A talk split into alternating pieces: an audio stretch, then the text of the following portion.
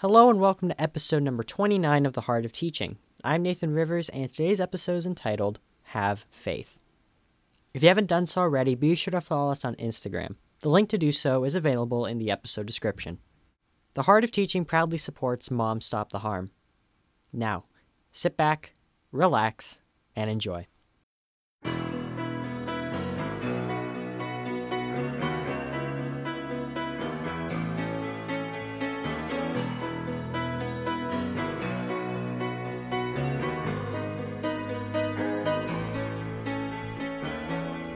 Welcome back to the Heart of Teaching. I'm Dave Ruzycki with my friend and my producer Nathan Rivers, and thank you for joining us today. In this episode, I'm going to um, introduce you to a concept that I read about in a book called Coming Back Stronger by the legendary New Orleans Saints quarterback Drew Brees. Now, he had a lot of adversity in his life. In order to move forward successfully, he adopted this concept. Now, I've heard about it before, but it was interesting to have his take on it. And he talks about the acronyms associated with the word faith and their importance in life. Now, I'm going to be talking about how I use this concept during my 2011 football season, but in reality, you don't need to be a football coach. This concept, you know, it can be used to teach any of your students about being successful in life, not just as an athlete, but more importantly, as a person. So, here are what the acronyms stand for the F in faith stands for fortitude, and that can be interpreted as the ability to uh, overcome obstacles, to bounce back, and, and to move forward successfully in life. The A stands for attitude, and uh, you always have to have a positive attitude. You're looking for solutions. You also look for ways of helping other people and uh, helping other people along their journey. And you need to be focusing on what you can do, not what you can't do. The I stands for integrity, and that means basically you're a good person. You're a person of your word, and you're looking to help anyone else that is uh, that is fallen down as well. You got to fix what's broken, and you need to be a difference maker. Uh, T stands for trust, and uh, you've got to trust the people that have brought you along the way. Trust the people that have been um, mentors in your life, and allow others to trust you because of who you are and the content of, of your character. And you also have to trust yourself to do the right thing. And uh, the right thing is uh, not always a popular thing. And the H, that stands for humility. And you're humble in victory and you're gracious in defeat. And um, you do the right thing because it is the right thing to do, not because of the recognition that goes along with it. And uh, you need to be a class act. And if you're an athlete on the field and uh, off the field. Now, I wanted to incorporate this concept in um, in our team, and, and it was important to try and um, develop a culture around this uh, this concept. Now, I had an incredible group in 2011 of athletes, just incredible. I also had an outstanding coaching staff, and I'm going to tell you, if you're a coach, you understand the importance of having men around you who are uh, committed to the kids and have the same value system as uh, as you do. And I, I, was very blessed to have a group of men that were absolutely outstanding. Now, the athletes that I had, they were phenomenal, but there were four athletes that stood out for us, and they were probably some of the, the best athletes I've ever coached in, in all the years of football. Uh, there was um, uh, Chase Malcolm, who was our quarterback. We had a running back uh, called Jalen Jana, who was just electric. Probably one of the best receivers I've ever coached, and his name was Malcolm Lee. And uh, my all time favorite leader and one of the most talented athletes I ever coached was a young man called Kevin Marshall. And uh, Kevin actually um, didn't live very far from our house where I live. And uh, I had the uh, good fortune to be able to drive him to school just about every day from grade 8 to grade 12. And uh, used to have some great truck talks. And I got a, a lot of information from him as well with regard to the team and coaching. So, all the team, we met um, in the summer just before the season started, and we talked about this concept. I actually tested the kids on it as well. I actually gave them a piece of paper and wanted them to write out after I'd uh, told them what all of the acronyms mean, and I wanted them to be able to describe and explain them. And so the season began, and uh, it was it was quite successful. Again, coaches uh, often look good because they've got outstanding players. You know, I, have always thought that coaches get too much too much accolades when uh, the team wins and uh, it's it's the athletes that play the game. I mean, I haven't touched a football, been on a field in you know 43 years, and uh, the athletes certainly make the coaches look good.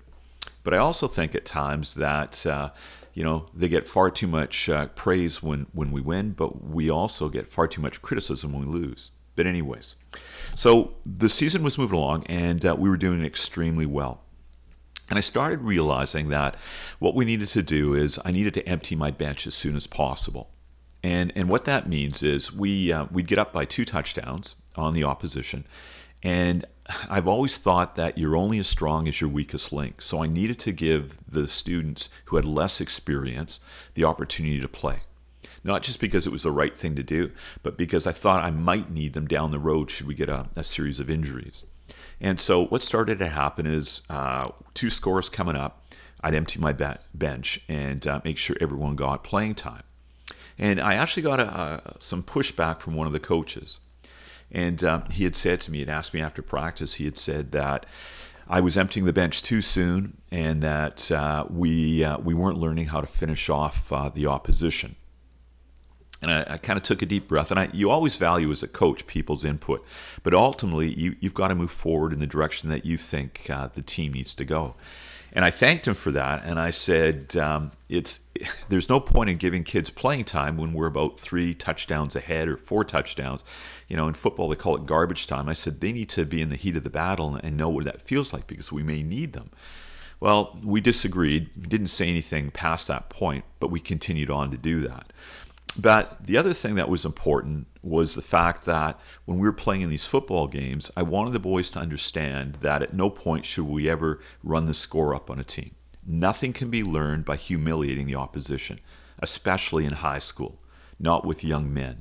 Now, my family would go to each one of our games, and uh, my mother has this bell, this cowbell. And she would always ring the bell whenever we would score touchdowns or we would have a successful play. And uh, this year, the word went out to my mom. I said, when we get up by two scores, I said, you can't ring the bell anymore. I said, can't ring the bell. I said, then it looks like we're, you know, almost trying to embarrass the other team. I said, so the bell has got to stop. The other thing that I did was, um, and we hadn't lost a game. Uh, we had played four games and we were still uh, we were still victorious, and um, the celebrations were kept to a minimum on the field. I didn't want the uh, the team embarrassing other players in the opposition, and uh, the whole thing about humility as well. So the kids would congratulate one another, would give a cheer, would shake hands. Now, when they got on the bus, that was a different story.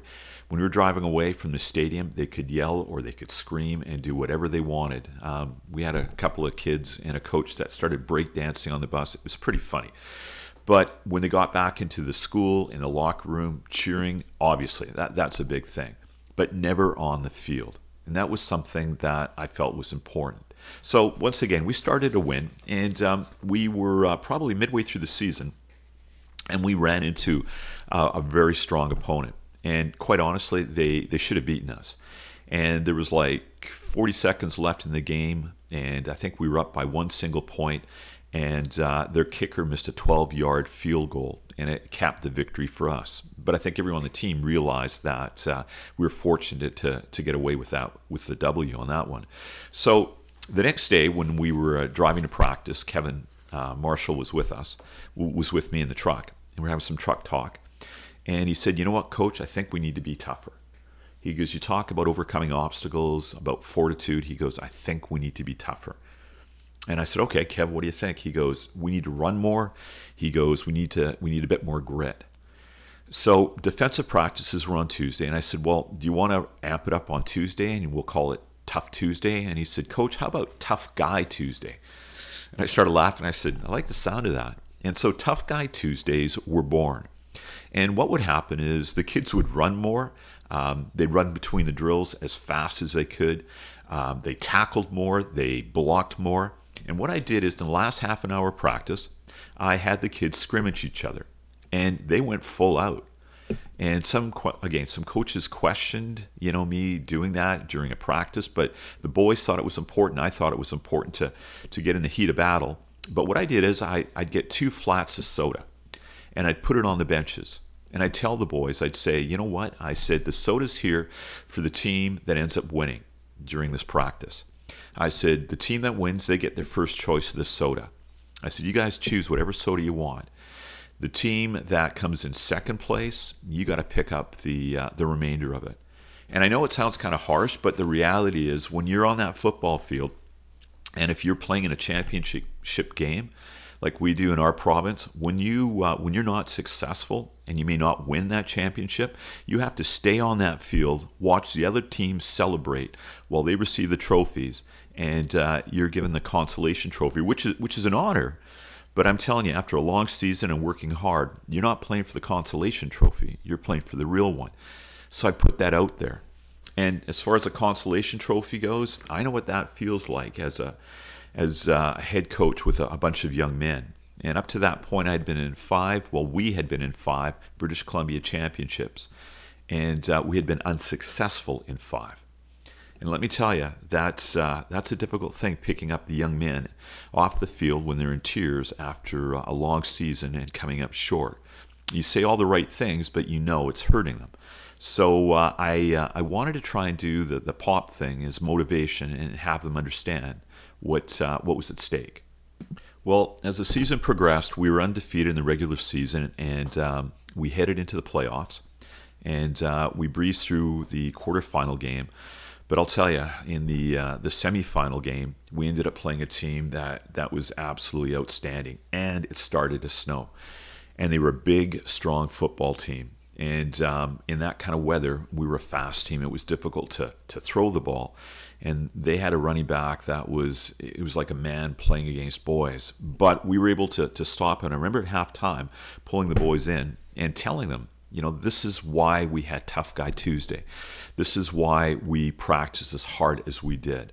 And uh, it would come down to the boys playing way above their, their capabilities at times. And, you know, at halftime, one of the boys looked at me he, he goes, Mr. Ruzycki. And I said, Yep.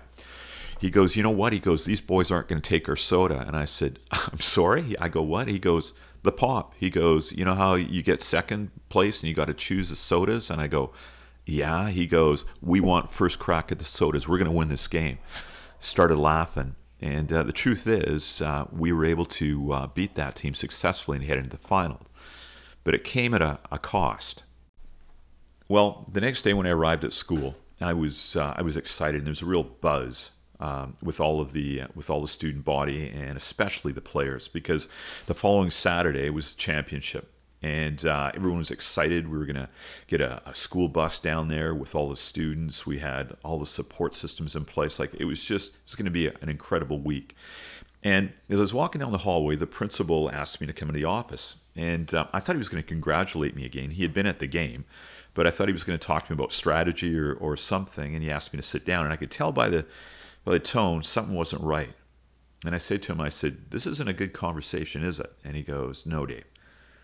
He goes, uh, "One of your boys," and he was it was a starter. He goes, uh, "One of your boys is going to be uh, leaving the school uh, on Monday, and uh, it's because of personal reasons." And his parents and I have spoken earlier today and uh, it's probably what's best for him. And he's he's been facing a lot of demons, and no one's been aware of it. But the circumstances are such that he needs to go and he needs to get some support, Dave. And this is far more important than a football game. Well, I'll tell you, it was like a gut punch. And one of the boys that I'd been working with for, you know, the entire season had uh, had these challenges, and and I was never aware of it. The other boys on the team were never aware of it. And uh, immediately, you know, you're saying, hey, can I do something? What can I? And he goes, you just have to leave this at this point. He goes, if you're there to support him along the road, he goes, that'd be awesome.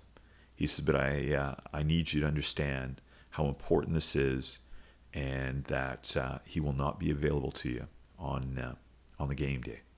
Well, you can imagine it's a week before the game uh, a team member who's made a huge impact with all of us and just a great kid is no longer going to be with us because of personal issues. And so I'm gathering all of these boys in a room and they're all excited, and I have to tell them this news. And you, you could have heard a pin drop. And of course, everyone wants, uh, everyone wants answers, and I'm not able to provide them because it's privileged information. But I said to them, I said, we started the year with that concept of faith. Now, you've got to believe me on this. You have to trust me. You've got to believe that this is in His best interest. And the challenges he has are far more important than playing in a football game. And he needs to overcome some of these obstacles. I said, I'll be there to support him, given that opportunity, and you will be as well. But this is something that needs to be put in place for him. Well, somber mood. Um, again, students wanted answers, the players wanted answers, and I wasn't able to give them all of the answers. But I told them that we needed to move forward and we had to get ready for that football game the following week. And again, it, it was difficult. We actually we actually didn't practice on the Saturday and the Sunday. I gave them 2 days off. I just needed them to have some distance from the program, collect their thoughts, and be able to come back to uh, back to school on Monday with a with an attitude where we were always going to support our teammate, but we also needed to move forward because we had a championship game. And they got that. It was difficult for them to understand, but everyone knew that something had occurred, and I would never, ever put one of our players in a position not to be successful. And if I believed that he needed to be removed, then it, w- it was the right thing. So I did get the support from the players. But I'll be honest with you, that Monday's practice, it was a good practice but it uh, wasn't a great practice. There wasn't a really good vibe to it. But as the weeks progressed, excuse me, as the week progressed, the practices got better. By the uh, the Friday, uh, the day before the game, we were flying around, and uh, the kids uh, the kids were ready to roll. And it's amazing how quickly that week of uh, practice went. Well, the day of the game, everyone showed up to school and we're getting changed. And, and one of the mothers, because the game was to be played at about one o'clock, and we had to get there two or three hours earlier to the stadium. Well, one of the mothers brought some protein drinks in for uh, for all the boys to drink, and uh, several several of them uh, drank the uh, the shakes, and, and, some of them didn't. But uh, it was it was a really a generous generous thing that she had done, and it was in the best interest of the kids. And um, we got on the bus, and once again, when they got on the bus, there the silence was deafening, and that was because the kids were focused and they were dialed in. And the team that we were playing in the championship, they were massive. They've been, they may have been the largest football team I have ever had a group play against.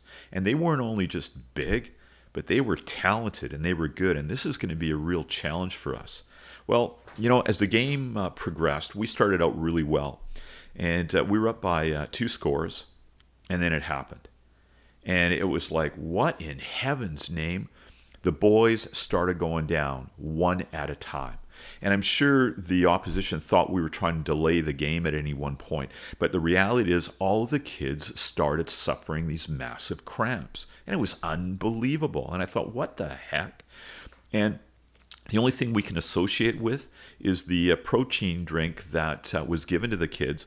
And it, it was terrible. Like the, the kids were just dropping.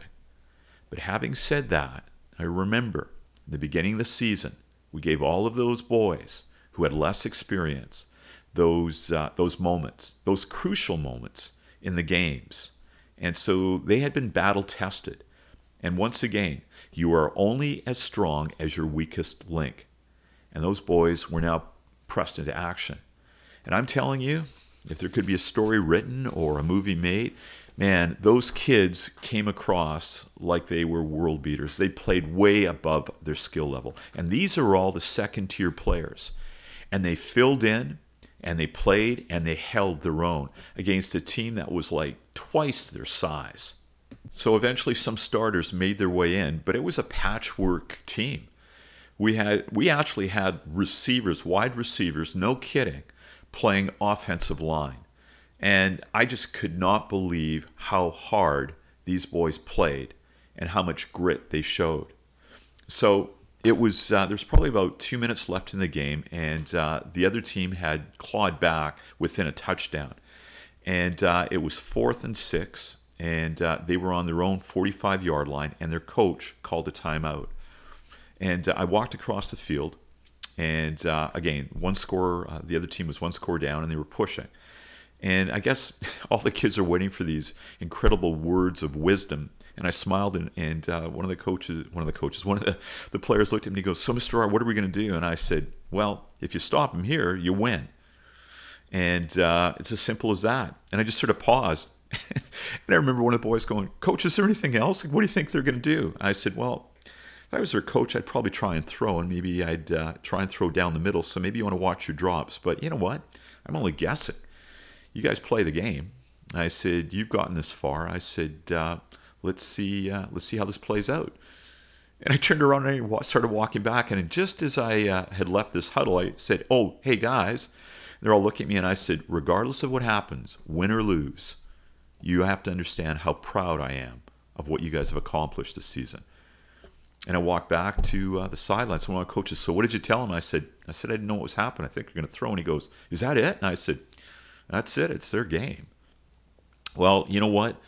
You would have thought I was Yoda because my best guess actually happened. That team, the opposition, threw the ball right down the middle. And uh, one of our uh, best players, Jordan McKenzie, he leaped out of nowhere, picked the ball off, and uh, ran it about 20 yards to the sideline. And uh, we were able to uh, we were able to kill the clock. And uh, yes, we were able to win that game. Now, when that final gun went off and we we stormed the field. I just sat back and I wanted to enjoy the seconds because I'd been on the other side of the field when we were not successful. And I just wanted to watch the kids celebrate. And I couldn't have been prouder of these boys, their accomplishments, and the coaching staff, and how hard the men that I had worked with, um, how hard they had coached and, and put in the time and been mentors to these boys. And then I started walking towards the sidelines and I was trying to find my family. And I could hear my mom ringing this bell. And uh, there was my mom ringing the bell and cheering. Uh, Janet had her hands together like she was praying and she was tearing up. And my dad was actually still sitting in the, uh, the chair smiling. But I think he was kind of embarrassed because uh, my mom was uh, ringing this bell so well and, and bringing a, a lot of attention to, uh, to herself and all of the fans as well. Now, at the end of that season, we all received championship rings. And on the inside of each one of these rings, all of the boys wanted the word faith inscribed into it. And you know that that season was bittersweet. We had we had won the championship, but uh, we had also lost one of uh, one of our teammates, and we had hoped and uh, we had prayed that uh, you know he'd be in a better place with some support. Now the boys they learned a lot that season, and uh, they learned that sport actually mirrored life. They learned a ton about football, they learned a ton about relationships, and of course, they learned a lot about faith. This is Dave Ruzycki with Nathan Rivers. This has been The Heart of Teaching.